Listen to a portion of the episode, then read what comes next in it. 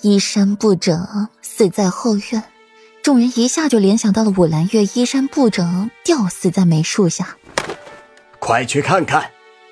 武国公重新找回了怒意，心底有了发泄的对象。苏秦死的地方秽乱不已，衣衫满地，身上都是一些不堪入目的痕迹。武国公看了又不禁侧目。女眷们都在院外等候，顾然懒洋洋的靠一边，手里绞着小手绢心里不知道在想些什么。苏秦死了，还是丞相的大儿子，身份不高不低的。武国公想要找苏相麻烦，也是吃力的紧。毕竟他的儿子死在了自己院子里。冉冉，你在想什么？左长安抬眸就看到了顾阮在发呆。啊。在想这几点之间的关系，和武国公会这么处理这件事儿。顾染话音刚落，外面就传来了内侍的一声高呼声：“皇后娘娘驾到！”这下精彩了。顾阮嘀咕一声，上前拜见皇后娘娘，娘娘千岁。拜见皇后娘娘，娘娘千岁。声音此起彼伏，顾阮跪在地上，余光看到了一抹绣着金凤的明黄掠过自己身边，同时伴随着一股淡淡的腥味儿。顾阮垂眸，由桔梗扶着起来，进院子。武皇后怎么来了？左承安皱了皱眉，今日之事怕是善了不了了。怕什么？左右与我们无关。顾阮轻声安慰。苏秦身中花柳梅毒，苏家丢不起这个脸。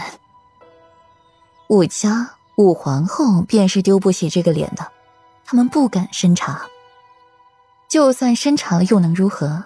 此事与他们无关，他再如何查也查不出什么来。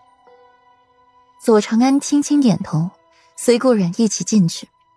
刚进去，就听到了武皇后厉喝声，不禁觉得头皮发麻。这苏家公子是怎么了？武皇后轻抬眼眸，陈太医抬起头左右看看，颇显为难。这皇后娘娘，微臣还请皇后娘娘屏退左右。武皇后脸色一黑，她在宫中摸爬滚打这么多年，一听这话就知道不是什么好事儿了。裴王府、永陵侯府、右相府留下，其余人都散了。武皇后开口留下几个与这事儿有关的人，其余人全部迁走。等人散尽，武皇后坐在椅子上，悠悠道：“说吧，这苏家公子怎么了？”回禀皇后娘娘，苏公子得了花柳病。病入膏肓，是精尽人亡而死。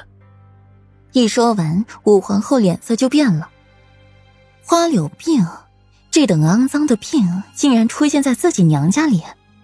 武国公脸色也难看了。花柳病，还把自己女儿给糟蹋了，气煞老夫眼。裴玉脸色淡然，他早就知道了。顾软面子平平，默默退了半步。那手绢是谁的？武兰长看着仆人托盘里盛的一方破烂的手绢，丝线被扯去了大半，媚眼眯起。左菲菲不可置信的退后半步，那那方手绢上他的，怎么会落在苏秦手上？他和苏秦都没有交集啊！左菲菲，你退什么？做贼心虚了吗？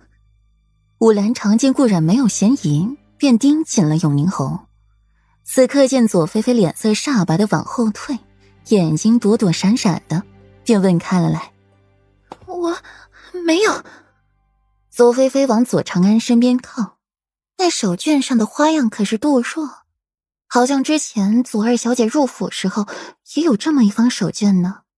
戚雪婉微笑，和武兰长一唱一和的逼迫着左菲菲：“是。”那是我的不错，可我的手绢在众位小姐观赏蹩脚玩水回来之后便丢失了，这也是大家都知道的。左菲菲虽怕，可脑子却足够聪明，转得过弯儿。